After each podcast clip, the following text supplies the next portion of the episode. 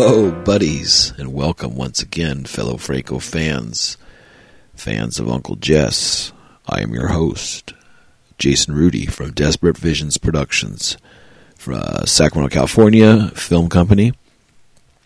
Uh, in 2021, I will be uh, starting the company back up again after a two, three year hiatus, and uh, we'll be producing at least one film, hopefully more. But uh, you know, we'll see how it goes. Probably about the second half of the year. I'm thinking getting everything. Um, you know, I got all my scripts going now, and uh, by the time everybody gets the COVID shots and gets the second dose, and people be ready to go. And so I'm thinking maybe su- summertime would be a good good base to start filming again, if not sooner, maybe spring. So yeah, that's that's uh, down the pipeline, and uh, we'll see how that goes.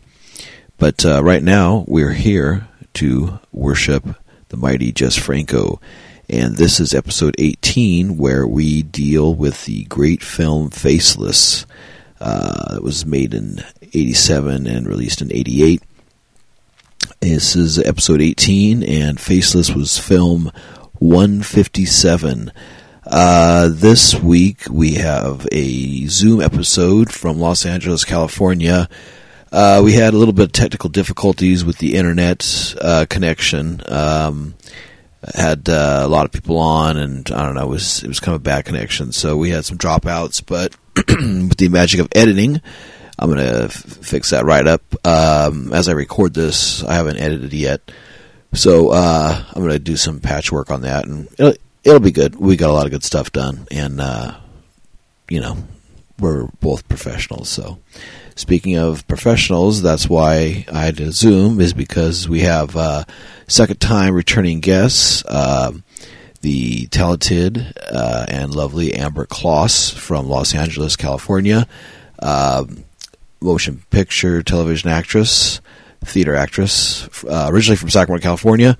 And uh, yeah, she's down there and uh, doing good stuff. And I've talked her into now doing two episodes with me, and she's knocked out of the park both times, so I thank her for doing that. Um, and yeah, she's a big film fan and likes all the cool stuff and uh, has a lot of cool friends, and which will be a uh, another guest coming up that I have uh, on a future episode that we'll be doing, and you'll see that coming up soon.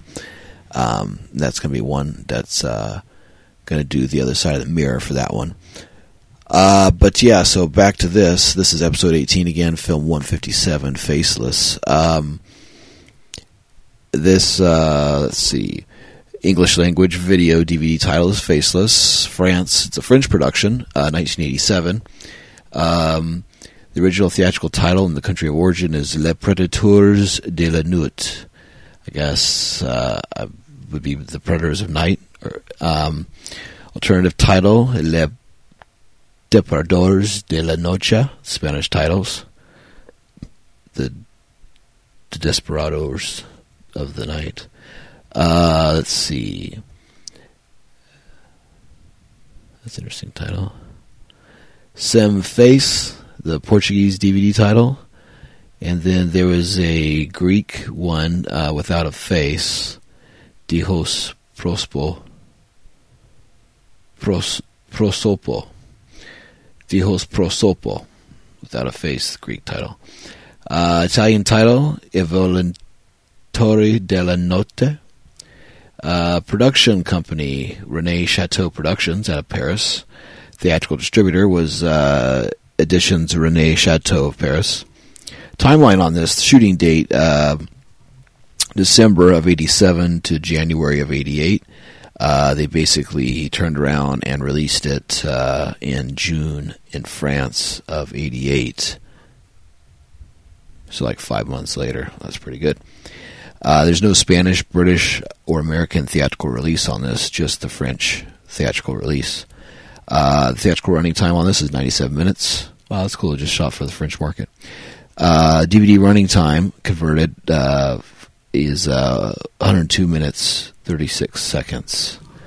Okay, uh, director on this is Jess Franco, producer Rene Chateau, uh, story Rene Chateau, uh, writing as Fred Castle, Adaptation Pierre Ripart, Rene Chateau as Fred Castle, Jean Mazarin, Michael Lebrun. Music, Romano Musumarra. Um, and then we have the songs Faceless by Romano Musumarra and C. Weissman, performed by Vicente Thomas. Just Imagination by Romano, Musara, Martino, and Weissman with kind permission. Uh, there's a song In the Heart of the City by the same writers. And uh, cinematography is Maurice Fellous. Uh, second unit is Jean Jacques Valhau. Editor is Christine Pensau. Uh, let's see. Special effects, Jacques Gastineau. Okay. He's, he has quite a fit. Yeah, there's like nine set pieces for him, so they, he was quite busy. So, uh, the cast on this, um, of course, Helmut Berger is uh, Dr. Frank Flamand, uh, Brigitte Lahaie, uh, the beautiful Bridget Lahaie, one of my favorite um, cult actresses, uh, veteran of a few Jean Rollin films and a few Jess Franco films. She did, uh, uh, was it Burning Up Inside or Burning Up All Over? It's got different, couple different titles. She did that one first for Jess Franco, and then uh, Dark Mission, and then this. So yeah, she did three. Uh, Chris Mitchum, of course, as Sam Morgan. Telly Savalas, the great Telly Savalas, as uh, Terry Holland. Uh, Stephanie Audran as Madame Sheridan. Christiane Jean as Ingrid Flamand. Anton Diffring as Dr. Karl Hans Moser. Carolyn Munro as Barbara Holland. Howard Vernon as the mighty Professor E. Orloff uh, Tilda Thanner as Madame Francois, uh, Florine Guerin as Florence Guerin, Gerard Zockberg as Gordon, uh, Henry Polier as Commissioner Legree, Laurie Shevardin as receptionist, uh, Emile Chevalier as Melissa, Marcel Philippot as Maxence, Tony Awak as du- as Dudu, uh, Monet Delmons as Baroness, Dora Thomas as a singer, Danielle Beretta as the man from Bor Buda Antoine Lorette as Karen, Isabella Chokert, let's see who else we got on this. Uh, Alan Bart, Theory, and Daniel Graham as Inspector Wallace. Um, so yeah, this has quite a bit of cast for Jess Franco film too. Uh, let's see. So yeah, on this uh, we give give the rundown. Um, when I talked to uh, Amber about that, it's quite a lengthy synopsis of the film. Um, gave you the release dates, the different titles, DVD, uh, Blu-ray release. I watched this on the Shriek Show DVD um, that was put out here in America. It's got a uh, let's see, let me look at it here. Uh, yeah, this is the Faceless uh, DVD Shriek Show put out in 2003. Um, it's got uh, audio commentary with director Jess Franco and star Lina Romay, interviews with Jess Franco, Lina Romay, Chris Mitchum, and Carolyn, Mon- Carolyn Munro, uh, original theatrical trailer, and photo gallery. Um, I watched the interview with Jess Franco on this, and it's, it's, it's good. It's like about a 15 minute thing, I think. Um, but yeah, I haven't watched Lina yet, or Mitchum, or, or Munro, and I haven't listened to the commentary. But I'm definitely going to do that very soon. Uh, but yeah, it's definitely good. Um, but yeah, it's funny. This came out on DVD in 2003, so say uh, 2004.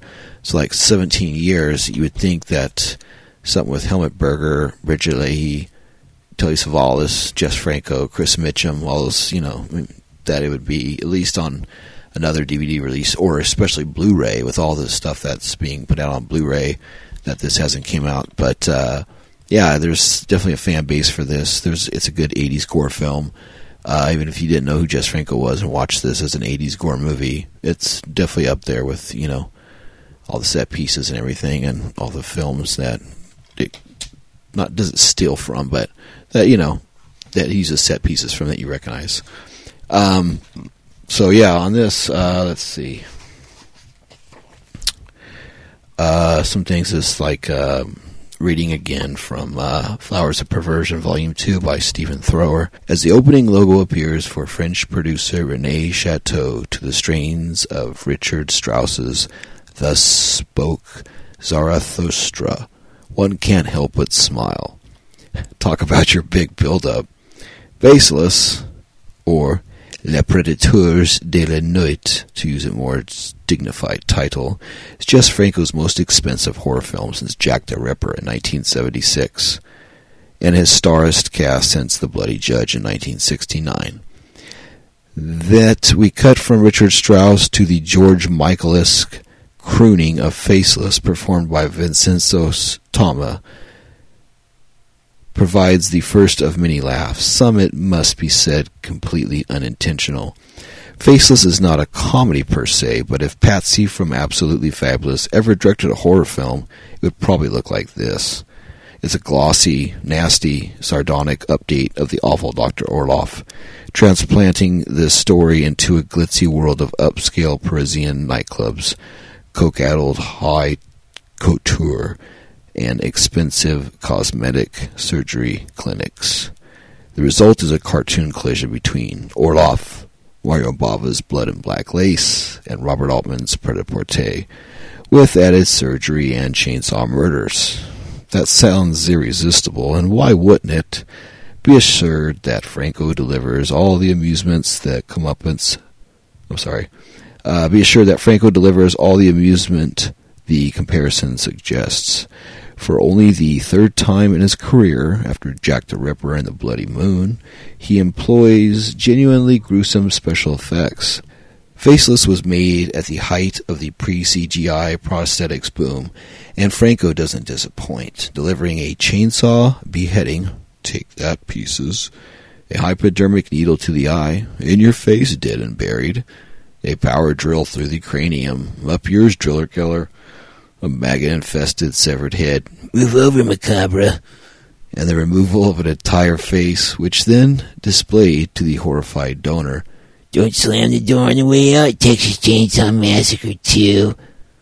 There's even a meat. There's even a meat. Uh, a neat, not meat. There's even a neat scissors through the throat scene reminiscent of Bloody Moon. And if a man can't plagiarize himself, what's the world coming to? And if this wasn't enough to be gaining on with, Faceless peppers the mayhem with a delicious script that veers between the unintentional camp and the knowingly outrageous. With rich sleazeball Dr. Flamand tells a young woman upon whom he once performed plastic surgery that she's blossomed, she lavishly strokes his crotch and says, By the looks of things, you're blossoming too. There's something deliriously garish and very funny about this slinky sexuality and faceless. It's like a parody of those oafish, serious, erotic dramas Zalman King was cranking out in the late 1980s. Franco taps into this tacky, superficial crassness of 80s pop culture in a film that's half indulgence of the tackiness and half ironic corruption of it. Amid the self-obsessed high society ninnies around him, Flamand has no difficulty hiding his wickedness. His clinic is full of elderly women desperate to restore the appearance of youth, of youth all coquettly aflutter with the unctuous miracle worker strolls their way. Uh, let's see. Once again, Franco is telling the story of a man trying to restore the beauty of a disfigured woman, in this case his sister, but despite the deja vu, there are plenty of changes to hold our attention. A significant advance on the previous versions of the Orloff story is that the recipient of the grafts is a conscious, willing participant with no qualms about the systematic destruction of her donors, instead of just another catatonic catatonic innocent being fussed over by a psychotic loved one, we have a story not only of obsessive fas- fascist love, but obsessive fascist vanity. It's one thing for a woman who's had acid thrown in her face to be angry and bitter and inclined to abuse her attractive sex partners in S&M grudge fits. It's another thing for her to gladly accept faces peeled from innocent victims in place of her own. Ingrid, like her brother, and her his decadent lover Nathalie, has the blithe sense of entitlement that comes with permanent wealth. So far as she's concerned, it's too bad for those mutilated hookers and models who cheapen their gifts of beauty anyway. Better it belongs to a woman of culture and sophistication. Yeah, almost like culture vampires, like these rich people feast on the uh, less wealthy, like a class structure, which is really interesting because that's a good commentary on society and on rich and poor and and you know people that have and have not. Um, so yeah, uh, the big part of this movie is, of course, the uh, the uh, Professor Orloff scene. It's short. It's it's like only about five minutes. Um, and you have Howard Vernon and uh, Lina Romay as uh, Professor Orloff's wife, and uh, it was a cool thing to have him in it as the last appearance of Doctor Orloff, and uh, he has a really really good nice scene with that. Um, and uh, he goes into his history, and you find out that Doctor Orloff now um, worked in Dachau with the SS, which adds another layer to the character, one that modernizes him uh, far more effectively than the 1973's Eyes of Dr. Orloff or 1982's Sinister Dr. Orloff. Um, let's see.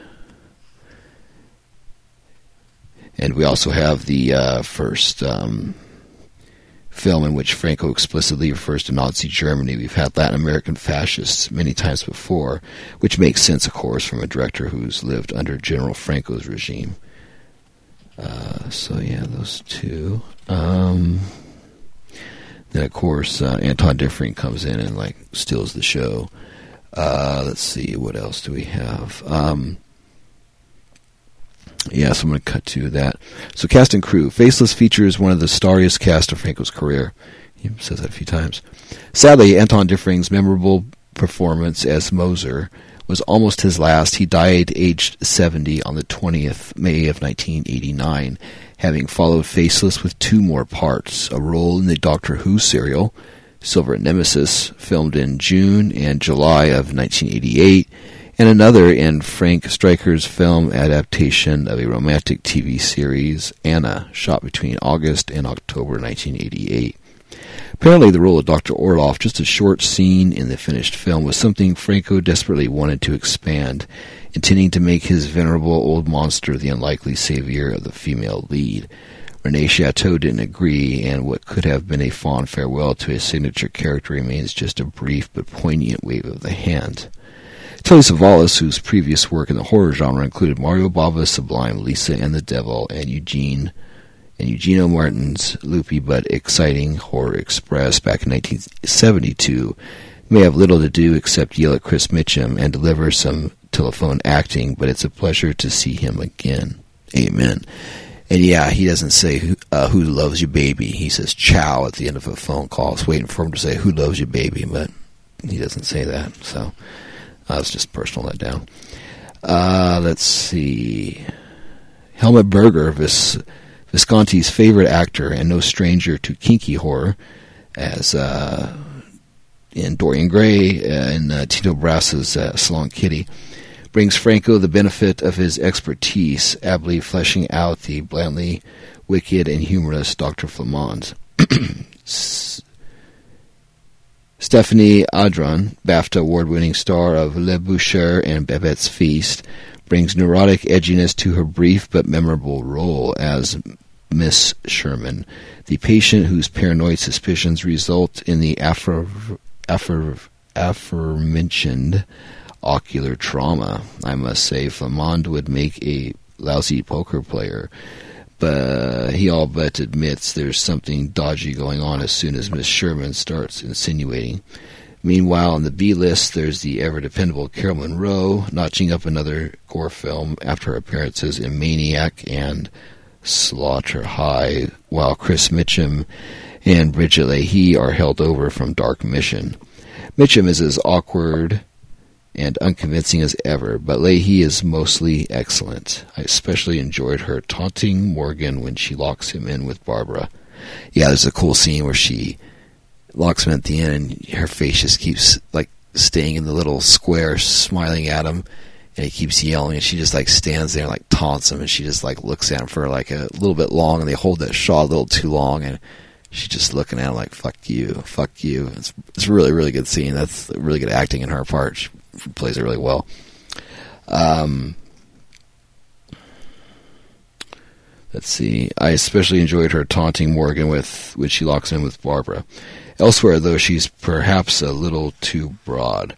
The way she nods and smiles as Orloff gives the lowdown on Moser, it's as if it's as, it's as if he's discussing arrangements for a garden arrangement, not the credentials of a Nazi butcher. However, when it's arguably overplayed, we're intended to read it as a sign of her total immorality, as borne out later when she flirts with Moser before the second operation. You're amazing, doctor, and so different, she coos. Like, wow, it's not every day a girl gets to watch a doghouse surgeon at work. Music. With songs by Romano Musumarra, sung by Italian crooner Vincenzo Tama. The music in Faceless has the phony dustings of wealth, class, and style, which artists like Duran Duran and ABC counterfeited from earlier genuine article stars like Bryan Ferry and David Bowie. The title number, altogether now, Destination Nowhere. Half a mile to paradise. Sounds like a rejected backing track from Bryan Ferry's Boys and Girls album, with a George Michael wannabe wailing over the top. By the way, to steal the comparison, Vincenzo Thomas' 2011 album Romantico features an Italian language cover of Careless Whisper. So nice. Location Paris. Connections. Uh, Bogart, Magritte, and Clouseau are referenced in dialogue that self-consciously note the cliches of the story's detective subplot. Other versions, although there are no true variants of Faceless, uh, Predators of the Night is essentially the same cut. I'd just like to take some time to complain about the awful, awful export title. Calling a movie faceless is just begging for critics to snicker about one-word reviews or films that review themselves. What was Rene Chateau thinking? Wouldn't the face stealers have struck a better note? Surely your face or mine strikes the right balance between surgery and sex. How about why the wrong face? Anything but faceless. Yeah, about like face off? You know, shit. Oops, no. Yeah, so, um, but yeah, so actually that'd be kind of cool to do like this and do it like a blending of this into face off. Anyway, so yeah, um, I really enjoyed it. I thought it was a cool film. Um, this was actually, I mean, I saw it a long time ago, like uh, with a group of friends and stuff, but didn't really pay attention as much. But yeah, this is like my first true first time watching it all the way through. I really like it. That damn song stuck in my head for like days, and it's still in my head. Like, uh, let's see, it's like four days now. I've I've and this fucking song's still in my head. So yeah, once you watch it, and the trailer, uh, actually, Faceless is on YouTube too. You can find a copy to watch on YouTube for free, and uh, the trailer's really funny because the trailer has like a lot of violence and it shows a lot of the kills and stuff with the like George Michael-esque sounding song uh, played over it, and it's like going to be one of my favorite trailers because it just it's so stupid because the the music and and and what you see. It just does not fit, and I just love it so much. But yeah, so you can uh, see the trailer and the faceless on Facebook. Oh, sorry, not Facebook, on uh, YouTube. Uh, it's getting late. It's the end of the long work day. So yeah, I work, you know, nine hours and then uh, do all the stuff at home. I have chickens. I feed my chickens and uh, take care of my hens and then do uh, try to sneak in one of these introductions here and then uh, get on my editing, go to bed, go to work, all that good stuff. So anyway, but yeah, so Faces was awesome. I really liked it. I recommend it. Watch it on uh, YouTube, um, or of course get the DVD and cross our fingers that a Blu-ray re- is released. Well, it seems like when I talk about things, they happen. So you heard it here first. If I talk about Faceless, it'll be on Blu-ray before the end of 2021. Let's like make it happen. Because, you know, dude, seriously, it's like Helmut Berger, Richard Leahy, Telly Savalas, Jess Franco, Carolyn Munro. You know, and you know, and they just port over the like commentary track with Jess Franco. He's passed away. You got a cool extra thing here. Lina Romay, same, same thing. You know, you have the photo gallery and interviews. Dude, put this on Blu-ray. It just, come on, man. Dude, put on Blu-ray. We need it. Um, so yeah, that's one of my mission statements too, man, is to get this on Blu-ray. Uh, praise and memory of Jess Franco, bringing the name and films of Jess Franco to new eyes and ears. And I think I'm doing that with this podcast. I definitely know I am. Uh, please download the episode. It increases our numbers. Um, and listening to it's great. Downloading it's even better. Even better than that is to rate and share on your Amazon, uh, um, um, on um, Apple Music or uh, um, iTunes, all that stuff. Uh, Spotify, if you can rate on that, I'm not sure. Um, but yeah, if you can uh, always, you know, subscribe, of course, subscribe, and uh, is even better. So yeah, subscribe, download, tell friends, uh, tell everybody you know about Franco, tell everybody you know about this podcast, and let's uh, let people in on this cool secret. Uh, you can get a hold of us at francoobserver at yahoo.com. F R A N C O O B S E R V E R at yahoo.com. Um, yeah, you can find us on Facebook. We have our own Facebook page. Instagram, you can always find us on Instagram. At us. I'm always putting new pictures of all the DVDs I buy. Uh, my collection's like really good. I'm only missing maybe like 10 films of his, if that. Uh, and there, you know, some of the porno stuff and stuff I really don't care about as much. But uh, yeah, I'm pretty damn complete on that. And then, of course, just keep buying upgrades and different stuff like that. Um, uh, yeah, you see all the T-shirts and all the cool stuff I buy. So check it out. Add the pages. Add us all that good stuff. Um, hope everyone's doing well. And after this, you'll hear bumper music. You'll hear the trailer, and then you'll hear uh, the um, bumper music again, and then you'll hear uh, the review for Faceless. So, yeah, thank you all, and uh, have a good day.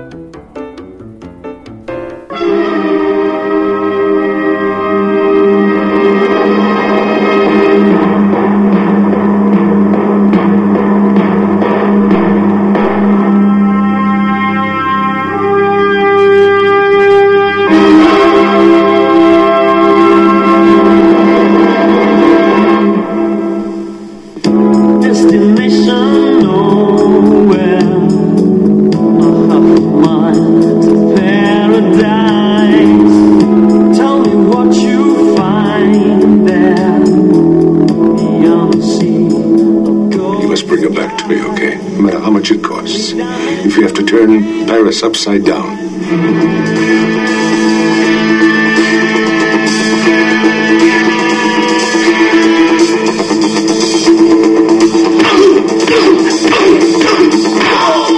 This is your last chance, Doctor. She's very dangerous. Get off me! You're, you're not in Saint Tropez. Soon the price of freedom will fall. He was afraid to operate on living flesh. living flesh.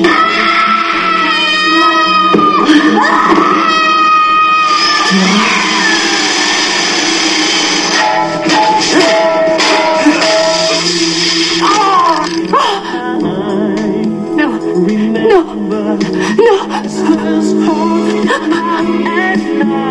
Their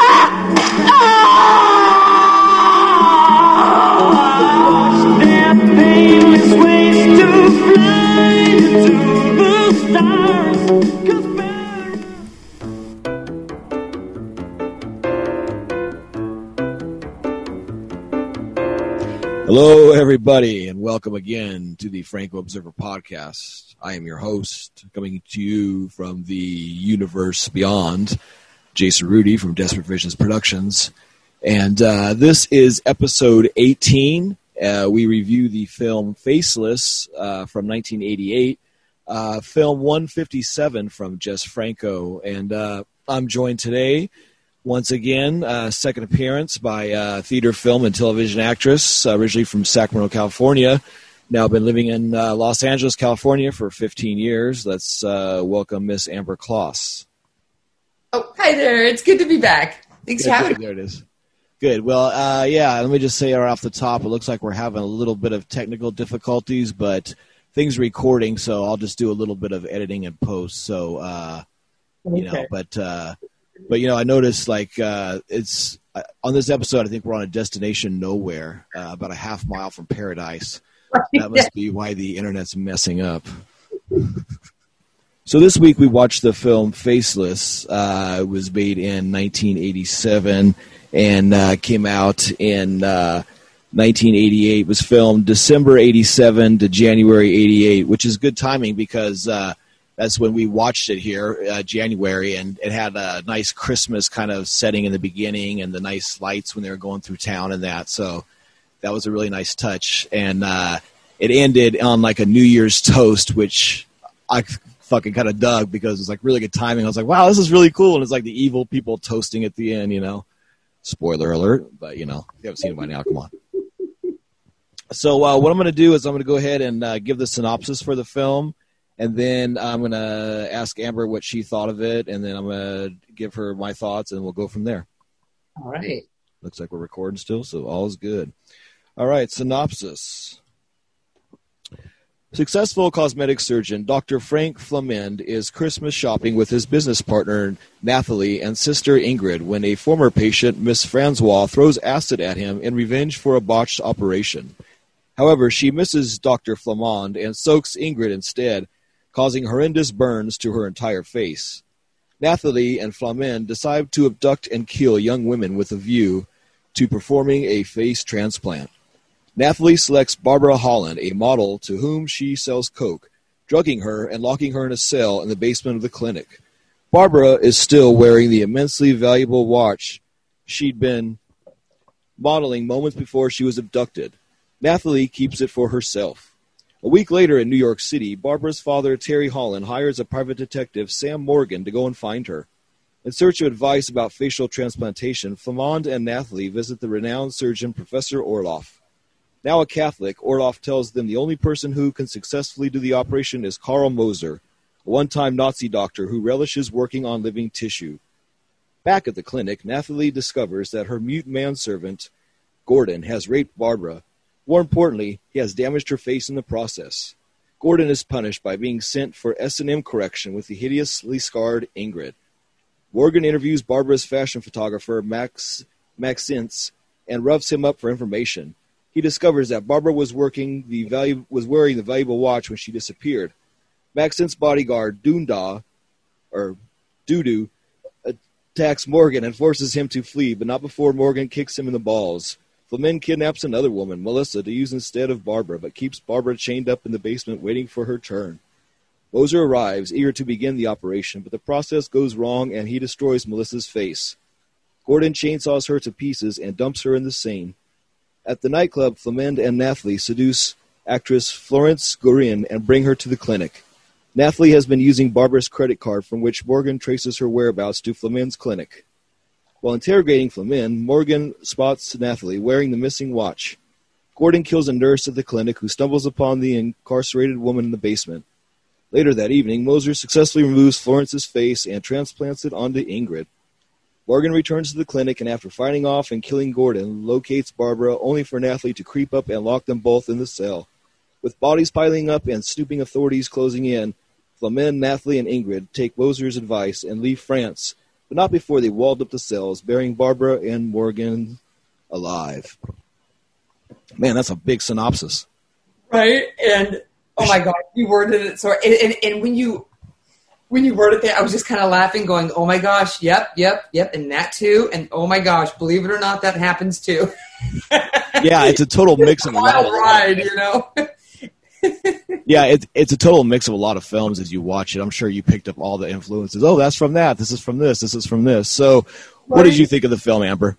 Yeah, so uh, I know we mentioned, oh, it has a little bit of the, the December Christmas, a little bit of the New Year's, which is funny because the first time I watched it was just this past December because I was like, I'm going to add that to my It's a Christmas movie you know That's true. That's true. So you know, I, I I watched it and then I rewatched it. Oh, uh, last night just to refresh myself and make some more proper notes for tonight. I will say this: I liked it more uh, the second time. okay. um, or maybe I appreciated it more the second time. My biggest takeaway when I watch it is the concept of the face plant, uh, transplant is just as ridiculous as every single one of the characters in it. Everybody is just so into that character, and each character is a little bit crazy, you know. Um, and I and I love that, you know. But um, but I, I, really like the movie a lot the second time. I, and it's funny because I've obviously not seen as much Franco as you, but from what I have seen, it just you just go, whoa, this is sort of a little unexpected in a way. um, But there's moments where you go, ah, yes, I'm reminded it's a Franco film, but it's got some uh, production. It's got some. Oh yeah, big time. He he had probably I don't know if this is his biggest budget, but at this time, I mean, this was a good budget for him. And like he said, I was watching that uh, interview of him on the Shriek Show DVD, which is probably the same one you that you guys have. Uh, it's the only one I think they put out. The uh, that face, uh, it's dark where I'm sitting, but yeah, this faceless one. And Franco talked about you know the he always said the more money he has, the more chances he has to be successful when making a movie. I was like, yeah, that's that's a cool philosophy to have instead of well, money handicaps you or whatever. I mean, with him, he got the big stars and stuff, and and you know, um, yeah, no, definitely, just like you're saying, it it definitely had way bigger budget, especially all the gore effects and everything. You know, Right, right. And you know, I think the gore effects in it are fantastic. yeah. Uh, Totally 1987, 88, right in that time frame of what was really cool, and you know, I totally uh, did a list of them that I figured we would talk about as we go through. But you know, uh, but totally, yeah, yeah, on on that. Um, but yeah, um, let's talk about some of the actors first off. Um, this had, I don't know, I mean, like, like you were saying with the acting, everybody, was- each character was so different than each one.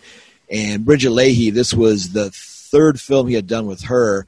Uh, she's really awesome. I like her a lot. She uh, was a former um, X-rated adult actress and did a couple of Jean Rollin films, and then she did some main. She kind of quit pornography after about three, four years, and started doing like mainstream foreign films and art films and stuff. She's in uh, Henry and June, and she's in a couple other bit parts and stuff. But uh, she's in Fascination, which is a film that I always recommend by uh, uh, by um, Jean Rollin, and uh, she's in uh, Burning Up Inside by Jess Franco and Dark Mission, which was made just before this uh, with Chris Mitchum as well, um, Robert Mitchum's son.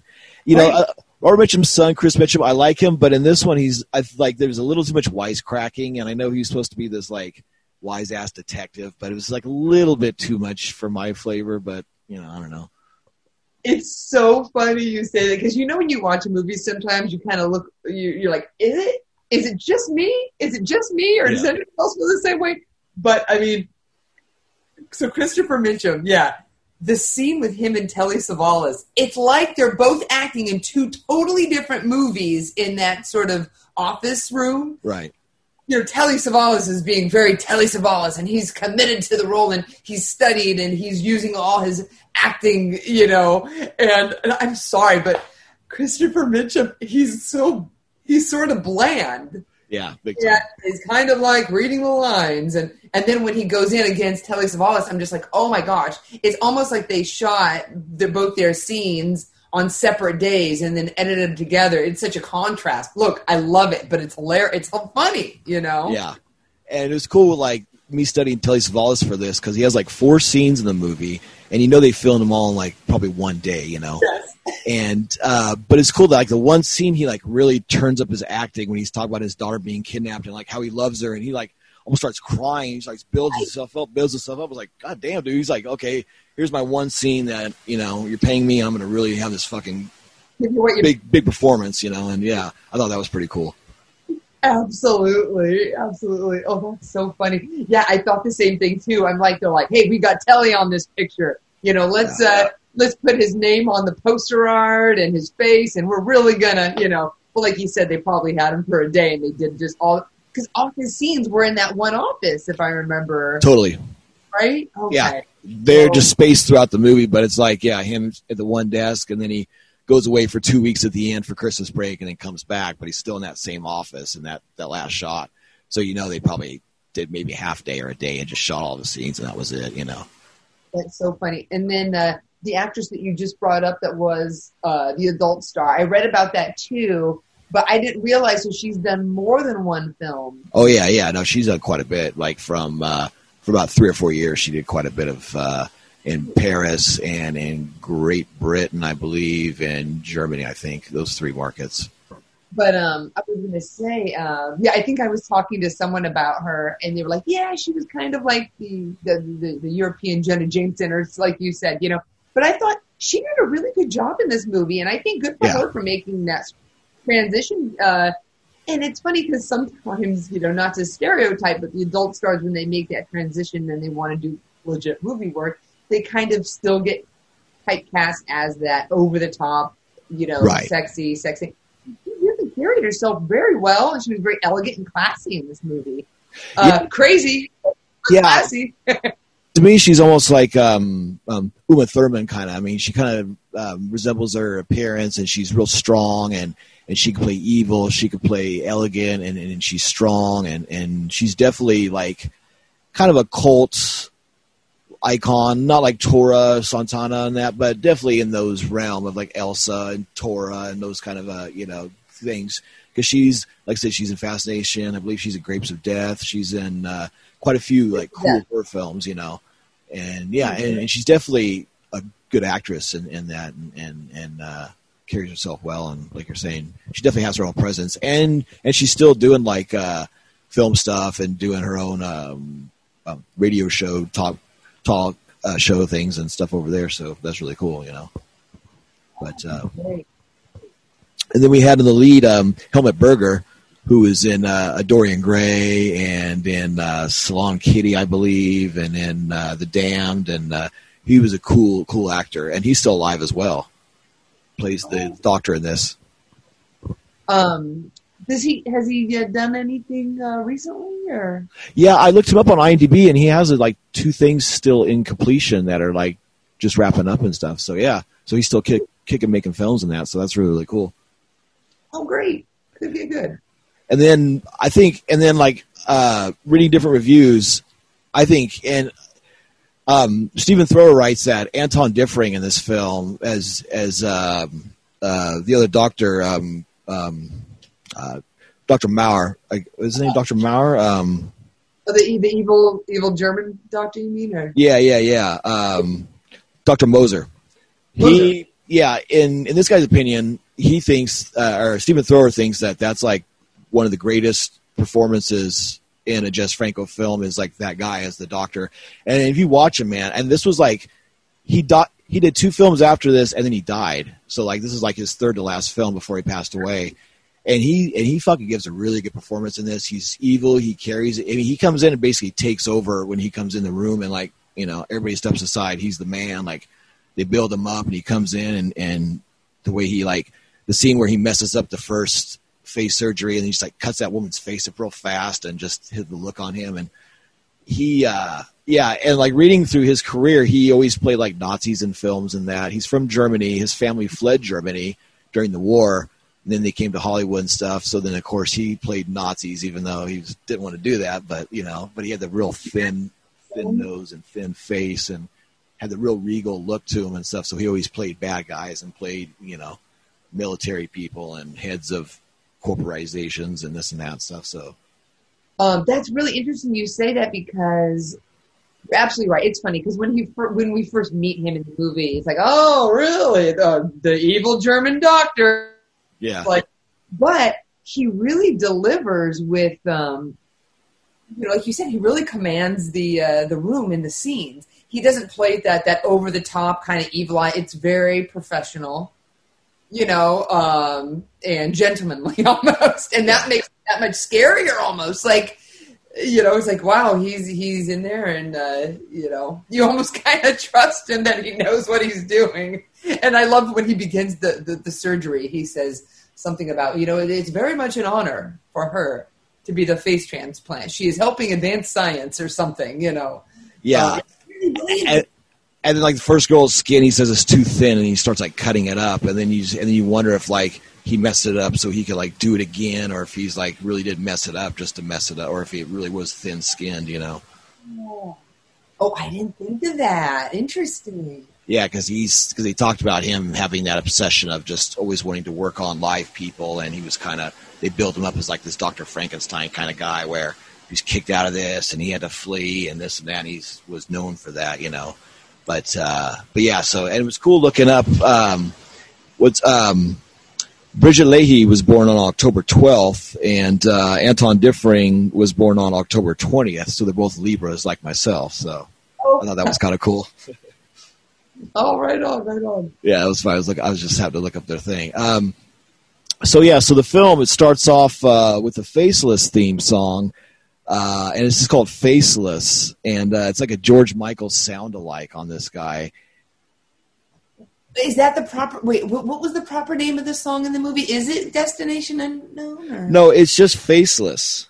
Oh, that's just the name of the song. Yeah, because if you look at the end credits, it says like f- there's like a small box that says Faceless, and it has two credits, and then it's got the guy's name on, on the bottom of it. Oh my goodness! And boy, oh boy, will that song stick in your head. Um, but I love like the the moments that they cue the song up is, is so funny. Um, but my favorite moment they cue it up is when it's actually playing in the nightclub. Yeah, You know, actually use it to where our our our our, uh, our actors are hearing it, you know, in their scene. And I was like, oh, it's playing even in the club, you know. exactly. And it's funny too because that guy, like I was saying, sounded like George Michael. And then in 2011, he did a uh, George Michael cover on one of his albums. Oh, really? Yeah, in the um, he did a Engli- he did an Italian language cover of "Careless Whispers" on his album "Romantico" in 2011. Oh, that is So yeah, so you know he totally had the George Michael thing. Like he just pushed that like thing, you know, because you listen to it, like you know, 87, 88, That was, I guess, Wham had probably already broken up. I'm not sure. You know, I I know George Michael, and then was around that time, 87, 88. So you know, so it was, and it's funny too, like reading that too. You know, if you listen to like Duran Duran, you know that it's like kind of like. Um, um, Roxy Music, you know, they kind of took their sound from, and it's like with this, this guy sound like George Michael, it's like hit the kind of orchestra and the kind of mood that the song put put forward was kind of funny. It was like they're trying to rip off, you know, and and automatically, I think with me at least, you start off with a laugh, you know, when you watch the film, and it's like, you know, because don't they open they open this open the film with that song right, and um, our, our our lead young doctor is flanked by two ladies in the limo. Um, I think is how it, it began. But you're right; it does start out with that song, as it should. yeah. And uh, so it starts off too with a fountain. There's no body of water in this movie, but there's a fountain right in the very beginning, and they show the fountain. So I made a mental note of that in my notes. I was like, okay, there's a fountain, but but there's unfortunately there's no boat in this movie. So that's uh, yeah, I forgot. I forgot the Franco film uh, checklist. We all have to remember these things. Yeah. yeah. Well, actually, here let's. I'm going to go over that right now as we're talking about. it. I got it in front of me. So there's no uh, there's no body of water, but there's a fountain. So I don't. Uh, I'll say that's a doesn't really count. But it starts off the first scene. So I guess I don't know. Partial point. Uh, no sailboat, no boat of any kind. Um, there is dance scenes inside of a club. There's quite a few. They go to the club and they see everybody dancing, and they have girls half naked and naked dancing, so that counts. Um, palm trees. I don't really remember palm trees in this anywhere. Maybe in the road, the streets, maybe, but I don't think so. In Paris, I don't think there's really palm trees. I'm not sure. Uh, no jungle sound effects in this. No sheepskin rug. Uh, no masturbation with a C item. Uh, no, there's a lot of weird stuff in here, but definitely not that. Um, red lights. Yes, there is red lights at the end. Um, there's a scene where they use those. Um, and a couple new things that I've um, added on my list since I've done the podcast with you. I have uh, chained up women. There's always a chained up woman in a Jess Franco film. I've noticed he always has women chained up from like Doctor Orloff all the way to the end. It seems like in most of his films, and in this film, there's definitely chained up women in, in this film. So, or tied up at least. Uh, but yeah, so um, okay. So with my notes. Um, let's see, it's like you said, it starts off with the three of them. They go shopping, and then they're confronted by a past patient who throws uh, acid in their face, and that's our first gore effect of the film. Um, usually with the Franco film, there's always like nudity, like within the first like two three minutes, and then with this film, it almost seemed like there was gore in place of the nudity. Like this feature, this, this did have a lot of nudity to it, but it seemed like the the primary thing was showing the gore effects compared to the naked women. Like that was the primary object, I think, on this film, getting those across. And in this, you see the first effect throws the, the acid in the woman's face as instead of the doctor, and then she they show it in quite detail of her face burning and fizzing and all that. So we see that right off the bat. Uh, and yeah, so that's the first. That's the first one on that. Um, what did you think about that effect? Oh, I thought it was pretty cool. Um, I thought it was a good kind of setup, but uh, but yeah, I thought it was pretty legit. Yeah. There's a lot of good practical effects on this. This was before CGI effects and all that stuff, so you see a lot of the cool, good good layers and that and stuff. Um, Yeah. um, okay, so then we see um, Kelly Munro is in this, which is really cool to see her in because she had done uh, uh, Maniac and then had done uh, Sinbad film and done a bunch of Hammer films and that. So it was cool to see her in here as the uh, uh, Telly Savalas' daughter, the fashion model. That's you know one of the higher class uh, fashion models, and uh, yeah, to have her in this was really cool. Um, I mean, her part isn't that big. She's mostly just shows you know she's being tortured or like chained or tied up mostly and begging and kind of being in a cell with most of the film. But she still does really good, I think. you know. Oh, I really liked her. Um, I, I she was one of the characters that I thought, boy, I really hope she makes it out. You know, because I really liked her. You know. Yeah, yeah, yeah. She she's really cool. I, I actually met her at a uh, Fangoria convention like back in two thousand and five, two thousand and six, something like that. Oh, really? Yeah, she's really nice. I got a picture with her and all, all that good stuff. Oh, she's just so stunning, just very striking. Oh yeah, very very beautiful woman. Um, so yeah, so we see uh, uh, um, Brigitte gives her coke, and then they abduct her. They uh, and that scene actually surprised me. I didn't think the guy was in the back seat with the needle. That actually made me jump. I was like, oh shit, that that totally surprised me. I didn't see that coming, so that was cool. You know. Um, so yeah, and then you see that, uh, and then there's um, there's a there's a lot of cool um, fish tank shots. Uh, Franco uses that not all the time, but he uses that in a few of his films where he'll shoot through the fish tank to an object behind it, and that always gives a nice layered effect with filmmaking. I always think that looks looks cool, you know. Yeah, you're right. You're right. I forgot about that. Now you're saying that. I'm like, I... right. Pretty cool.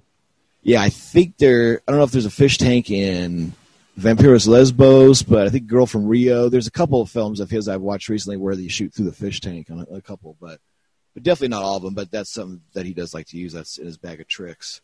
Um, let's see. Uh, okay, okay. One cool thing that um, uh, let's see what I got here. Numerous. Okay, so yeah, one cool thing is that uh, when you go inside the institute, you see all the monitors, and that reminded me of A Thousand Eyes of Doctor Mabuse, and uh, where Doctor Mabuse is, has all the monitors, and he watches people inside of the chambers and inside of all the rooms. And with this film, you have the doctors of the uh, um, Eyes Without a Face, or the taking off of the skin. You had Doctor Orloff, which we'll talk about here in a minute. Um, and uh, all the other Mad Doctor things. So the Fritz Lang stuff and, and all the Doctor Mabuse and the krimi films and the Giallo stuff. So they like threw a lot of the kitchen sink in this film. So there's a lot of cool touches to other films like that, you know. And that's one thing I caught was the Doctor Mabuse monitors where he sits back and watches everything unfold from his. Yeah. Um, but yeah, is there any notes you had that uh, up until this point that maybe you'd like to throw in? Yeah, because we were talking about some of the, the major characters. I guess Yeah. one of the major minor characters who we don't even know his name, the sort of uh, uh, mute slave or whatever you want to call. Gordon. What a, oh, Gordon, thank Yeah, you. Gordon. Um, I'm like, oh my gosh, what a what a weirdo, right? He's like got the dark iron and slick back hair and And he has no eyebrows. right. Oh, that's what it was. Yeah, yeah. I couldn't tell. I'm like, there's something. I don't know what it was going on, but but yeah, very very strange. And I guess he's just the on-site uh, you call it guy, and he's got his weird room of horrors. Um, Yeah, that kind of looked like Hostel to me years later for some reason. I watched that scene, just the coloring of it. I was like, oh, that kind of looks like something that a hostel would do years later. You know that that scene. Yeah, and he's kind of like Morpho, like who's the mute assistant in a lot of the Jess Franco films. Uh, in Vampiros Lesbos, um, she had Morpho as her assistant, and in a lot of Doctor Orloff or uh, yeah, Doctor Orloff had Morpho and all that. And it's usually the mute kind of disfigured assistant, kind of like the cabinet of Doctor Caligari had. Uh, forgot the uh, assistant's name in that, but that guy that always would go around, you know, in the black Yeah. turtleneck, you know. Oh, you're right, right. I can, s- I see what you mean. Yeah. Um, but yeah, I, I was gonna, uh, if I may add a, a, a gag. Please. When we talk Gordon, Yes. I love where I guess it's the secretary is kind of hunting around the grounds. What's going on? What's going on? Oh my gosh! She walks into Gordon's room of horrors, and uh, you know is is you know freaking out. And I, I love that when he you open one of the, the cabinet doors, there's a, a, a head in there with worms all over it, and they're loud. I'm like, oh, because that's the sound that it makes. You know what I mean? We're gonna hear. And then she hides in the closet, and he does the whole driller killer bit, I guess. Good call, yeah. floor. I think that's kind of a fun gag, even though we, we don't get to see a whole lot, but it's played really well. Uh, and then, but when she dies, I'm just like, well, now who's going to answer the phone calls? That's true. That's true. And that was her whole thing. She was probably like kept in the dark by the whole thing. And, and there was always that one door at the end of the hallway. And, you know, that's like the good help. He like totally had her totally oblivious to everything. Probably gaslit her like we were talking about in, in the other episode. I'm sure she was gaslit. Oh, no, there's nothing going on beyond that door. You're crazy. That's just, you know, that's just my office, you know.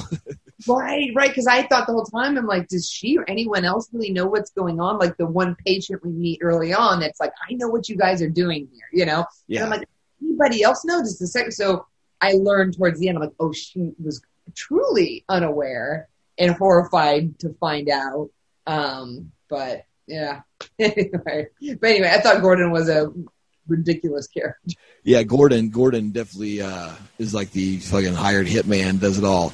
So, um, so yeah. So yeah. Uh, uh, so we go cut the um, to a um, New York shot of the Twin Towers, which is kind of cool. That was a stock shot they had, and because I don't know if Telly Savalas' scenes were filmed in Paris, which I assume they were because there's a picture I seen on the extras of Telly Savalas, Brigitte Lahaie, and Chris Mitchum kind of posing together that might have been in the contract signing or what, but I imagine his scenes were filmed in Paris. I'm sure. I don't think it was filmed in New York. You know, they might have just used that New York shot as just a establishing shot from something else, and then just you know as a pickup shot, or they bought it or whatever. Anyway, so then we cut to uh, Telly Savalas, who uh, hires Chris Mitchum, plays Sam Morgan, and uh, I have my notes like I mentioned before, too many wisecracks.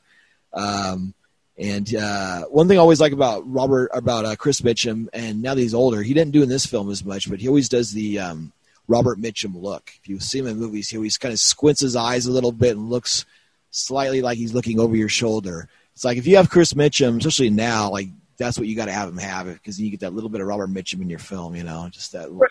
That signature Yeah. kind of, uh, yeah. But that's one thing he didn't really do in this. His whole gimmick was chewing the gum, and that was his like. Oh, that was crazy. Yeah, and he'd take it out. No, no smoking. Oh, I have a piece of gum. And then, you know, and the other detective, he called Inspector Clouseau. He made fun of that guy. And he was the gum and just kept Yeah, the gum It kind of deliver, uh, like you said, the kind of womp womp, you know, kind of. Yeah, but I don't know. That's just, I don't know. It's kind of cheesy. Um, so, yeah, so then we get to, um, uh, you talk about Gordon, the henchman. And um, one thing I liked about um, Brigitte's character is like the little kink she had of like a. Um, of a, stealing things from the people that she did things to, and like that was her thing to fill that rush. She took the gold thing off her, and then the woman she hits with the uh, syringe in the eyeball. She takes her necklace, the pearls, wherever, and like she always has to steal that thing. And then when she got the credit card, which got her in trouble, she, uh, you know, that was her kink of like stealing something to get that rush. So she was a, a kleptomaniac, I guess you'd call that. That, that she, uh, Right. that, you know. And um, you- it's interesting you say that because sometimes in movies they'll have that thing where someone took something and oh voila we we see them wearing it or having it on their person later on as a clue, but they really kind of set it up as like this is what she does to everybody. It's not just there's one red herring. It's part of like her true character. You know, Good call. Good call. Yeah, totally. Yeah, because that because that gold item does figure into the film, but like as you're saying, that's just part of her everyday thing, and that's one of the things she does to like keep her going, Yeah. like her extra little drug.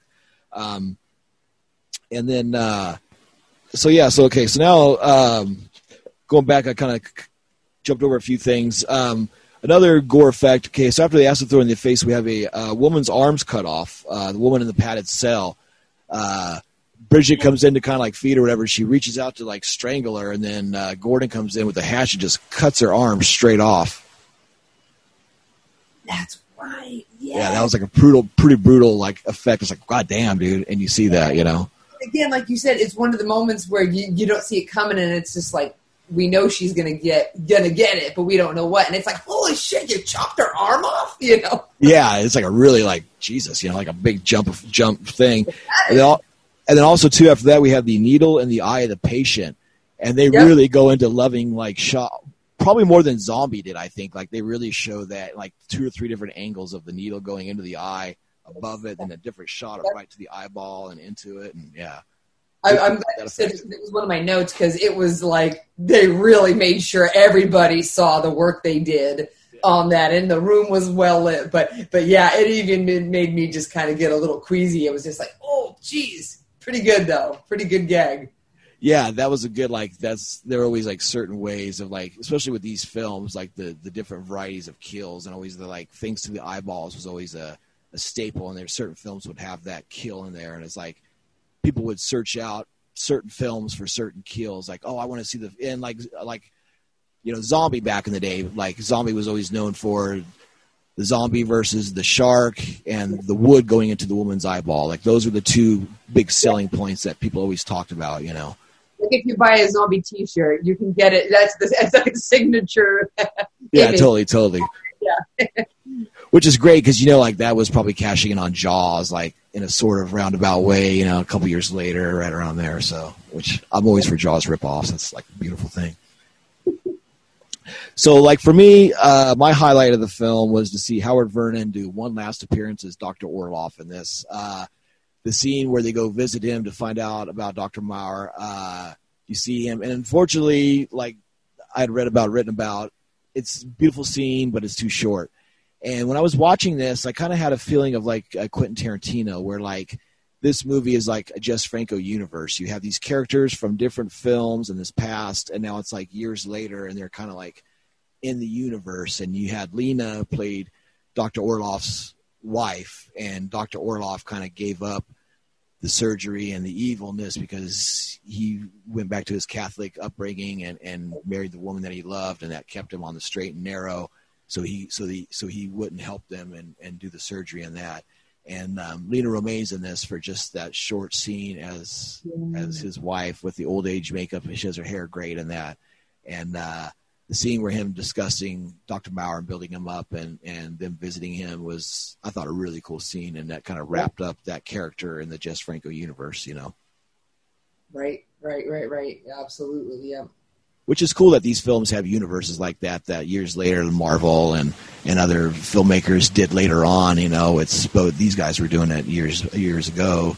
Having a character across 20 or 30 years in different films show up, even if it's for five minutes or whatever, it just references all that, or even talking about the characters, you know, and like talking to them on the phone, even if you don't see them or whatever, but just keeping that continuity running is pretty cool, you know. Of that alive, yeah. Yeah, and that's something that really doesn't get talked about a lot, but having its own universe like that, because he he he has that with a few characters, the the influences he'll take from Dracula or from Orloff and Orloff with two Fs or Orloff with one F. There's different Orloffs in the in the Franco universe, and and there's a Doctor Mabuse. He uses Doctor Mabuse a few times as well, and and so he uses other uh, Inspector Seward from the Dracula, and so he'll use characters over and over again, and kind of build his own universe, which is pretty cool because then it's like you're watching a lot of stuff and it all connects in a roundabout way, sort of, you know, or at least sections of it connect. But yeah, so you had uh, Anton Diffring, and he comes in, and uh, my favorite part was when he was uh, um, talking uh, to uh, Ingrid, and he goes, uh, "You must have confidence. It's the only way that we'll succeed." And he goes, "I've always believed in myself." As he's like talking to her, and it shows that he's such a good bad guy like a Darth Vader or something where he just like I've always believed in myself. This is who I am, which is a good thing, but it's an egotistical strength thing too. Where you're kind of like scared, like oh shit, you know, you kind of want to get out of his way, you know. So yeah, so yeah, I I definitely thought he was really really really great in this part. Like I was saying before in the top of the top of the film or top of the episode.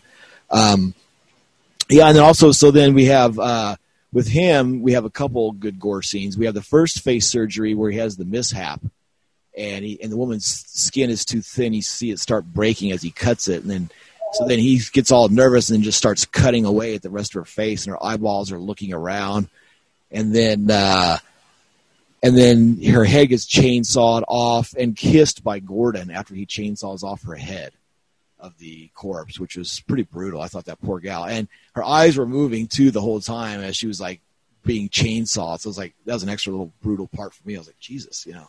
I know, yeah. It, that was a that was a pretty rough scene. I was like, oh my gosh, Yeah, yeah. yeah. So there's some definitely '80s gore effects in this, and then uh, and then um, what's cool is then we have a scene later on where Ingrid is like really horny and she wants Brigitte to go out and like pick up a guy, and they pick up this guy and they go back to the place and uh, he and she has this like full mask on her face. And he goes, I want to see who I'm going to fuck. And he's like a total jerk, fucking asshole guy. He pulls off the thing, sees her face, and then Brigitte takes a scissors and stabs him right through the front of the throat all the way back.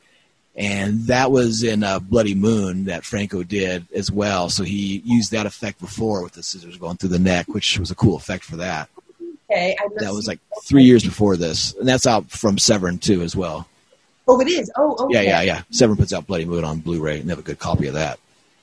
um, you know, I'm glad you brought that up because it's a it's a short scene, but uh, it is memorable as soon as you bring it up. Um, but I love that you know she has to go out on the prowl and look for, uh, I guess, like a male prostitute or gigolo, whatever you I don't know what they're called. But Yeah, I- Gigolo. Yeah, yeah. I, I, two things I love. I love that when he comes back to the room, he looks like he's wearing like a, a well starched uh, baby blue button up business. good call, good call. you know, and I mean, hey, you know, uh, you know, it's his own style, whatever. But um, but I love that she stays in the room on the other side, and I'm sure uh, she does that to just kind of make sure everything goes over smoothly, and she's Right. like, protecting her friend. But like in an instant, right? The second that she sees that he removed her mask, it's like unforgivable scissors, you know, not Yeah. a later, like. Not Yeah, I of- thought that scene was going to go a little bit longer than it did. It's like kind of quick. He just like goes into it and like, takes the mask right off. I was like, wow, I thought he'd kiss her a little bit and they do a few things and then the mask would come off or something. Then he'd get killed or whatever, you know?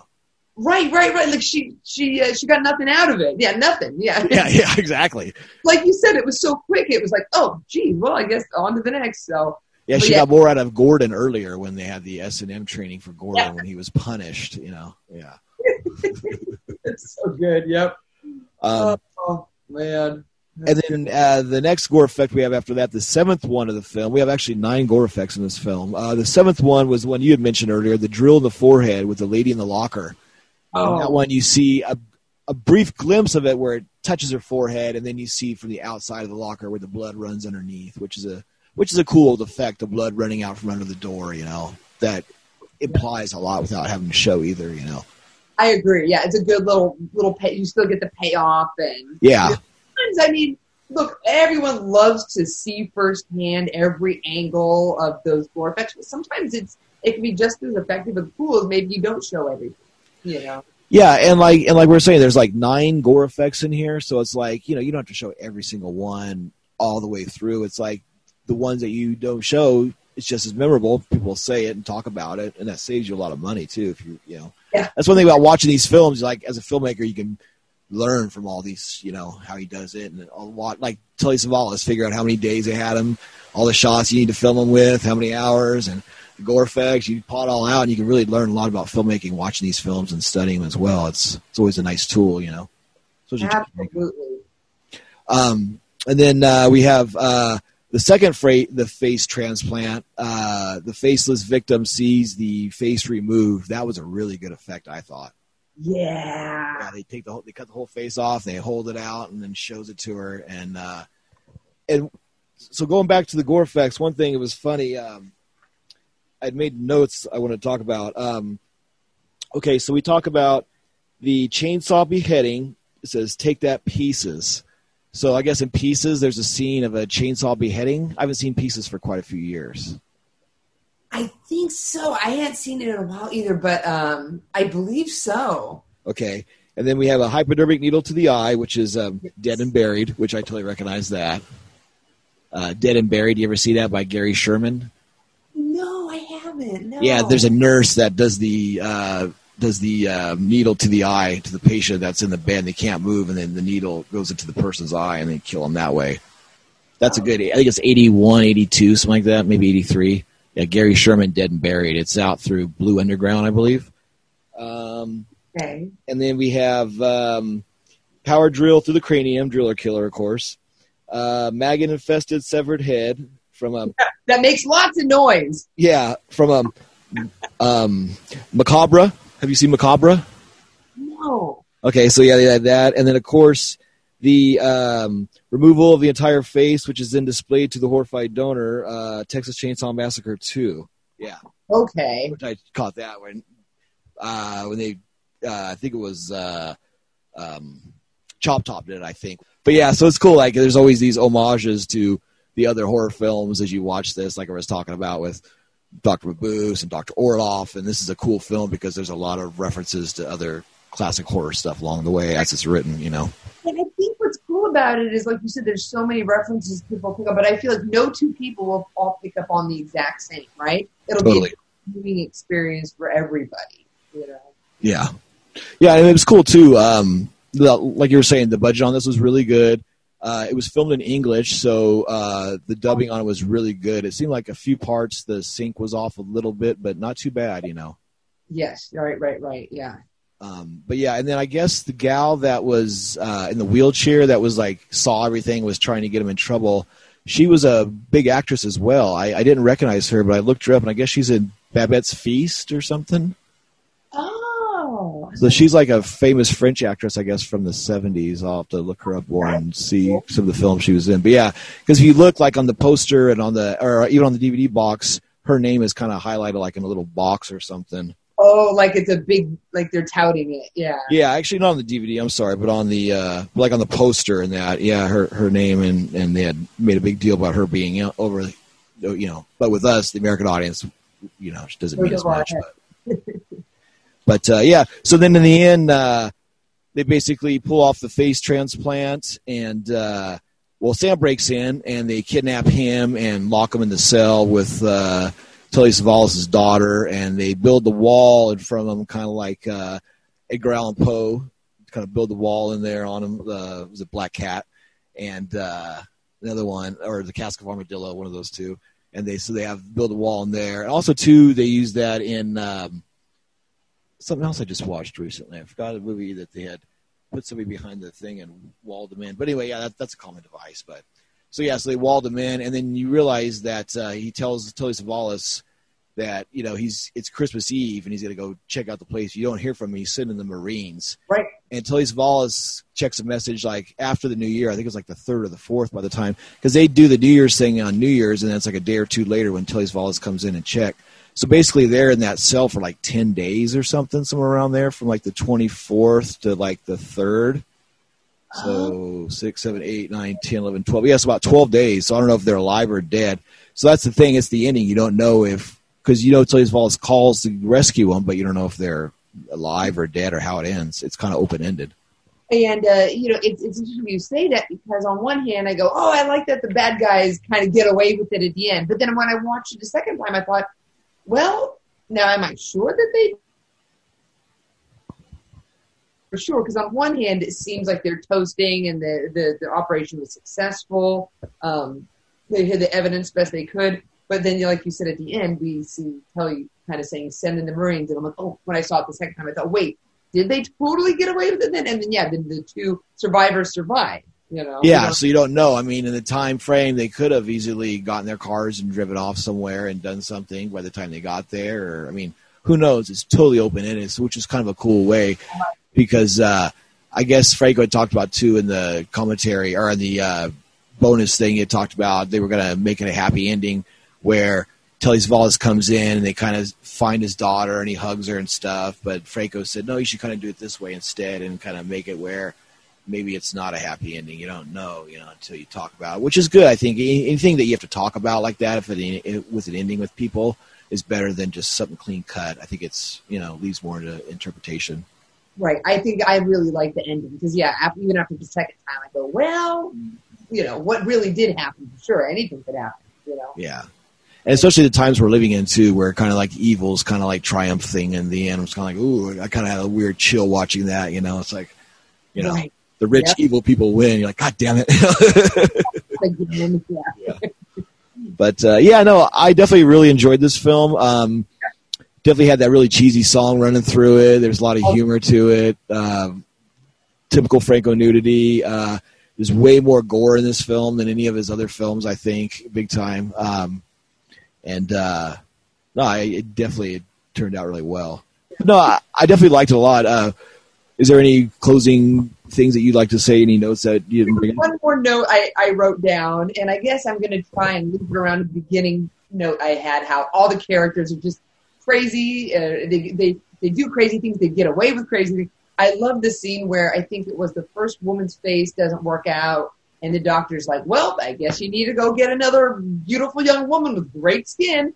And they're like, "Let's just go to the club. It's what we do." And you know, and then they bring home uh, the beautiful actress and whatnot. But I love that. Uh, I forget what she said. Yeah, let's go to a nightclub and find a beautiful girl. You know, Yeah, and they also made a joke about finding a virgin in, in Paris too, where they were looking for the skin. That's which was funny, you know.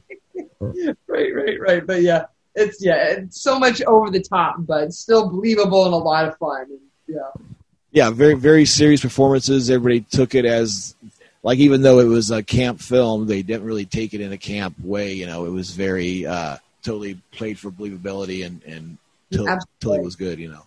mm-hmm, mm-hmm. Yep. Well, cool. Well, uh, I think this is going to wrap up episode 18 of the Franco Observer, film Faceless, film 157. I give it a thumbs up. What about you, Amber? Yeah, absolutely, absolutely. Thumbs up. For watching it a second time. Yeah.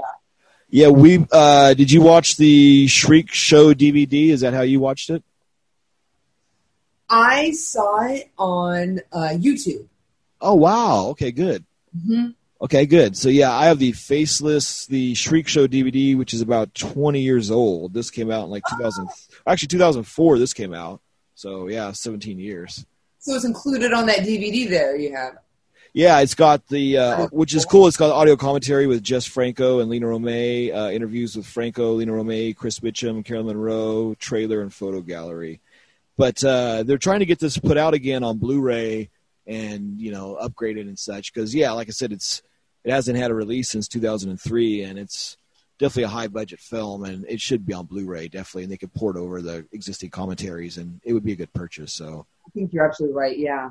Mm. Uh, Mondo Macabro has one Franco film they said they're going to release this year, but I don't know what it is yet, so we'll see what that is. I don't know. Oh, right, right, right. Yeah. Yeah, at the top of the year they said this is what we're releasing for 2021, and they said one Jess Franco film, but they, that's all they said. So, so we'll see what that is. But yeah, it'd be really cool if it was faceless. But alrighty, um, well, uh, is there any um, is there anything you have coming up that you're looking forward to? Any projects, any shows, any events, anything? I know that I know you're in LA and it's COVID time, but you got anything? Well, you know, uh, with uh, you know, I volunteer with American Cinema. We were supposed to be putting on the Sundance Film Festival with the Mission Tiki at the end of the month, uh, but then at the last week they decided to cancel that just because the numbers have gotten so bad in LA. Um, so a little bit of a bummer, but I respect their decision. So hopefully, when things get better, we'll have some. You know, I've been I've been living off the any drive-in screenings I can go to. Yeah, I've been seeing you talking earlier before the interview about uh, different merchandise and stuff I've been getting. I've been seeing all the cool movies you've been getting to see in LA down in the drive-ins. I'm very jealous of all the cool 60s, 70s, 80s, 90s movies and more that you've seen down there. It's been really cool. Yeah, they've been giving me life. It's great because you know I miss the theaters, but hey, I love that there's this kind of new revival of the drive-in, so I'm there for it. What is the company? Is that uh, vid- what is that video? Or what? Vineland, there's one called the Vineland Drive-In, and then a little further east is one called uh, the Mission Tiki. But is it is it like uh, cinema video or what's the company that's putting on these shows? Is it like a Oh, I'm group or So the um, I see what you're asking. So the American Cinematheque, which is you know nonprofit uh, theater group, we have the Egyptian in Hollywood, the Aero in Santa Monica. Um, they are doing some programming here and there at the Vineland Drive-In, sort of a collaboration, you know. right? Yeah, no, I- yeah, they've been yeah, I've been seeing uh yeah all the the cool zombie stuff and the cool giallos and all the different stuff you've been seeing and stuff. Yeah, and then we also I saw that uh, Antonio Sabato uh, died and uh, you'd watched uh, one of his films. Uh, yeah, I just watched the um, Eurocrime um, documentary and he is um, interviewed in that. And he was a very interesting man. Right, right, yeah. Now I want to yeah watch more of his stuff with the. His, his, uh, I think legacy having been passed, but yeah. Yeah. So rest in peace, Antonio Sabato. So, alrighty. Well, uh, thank you very much again for joining me. I do appreciate it. And uh, this is us signing off from the beautiful state of California. Adios. Bye.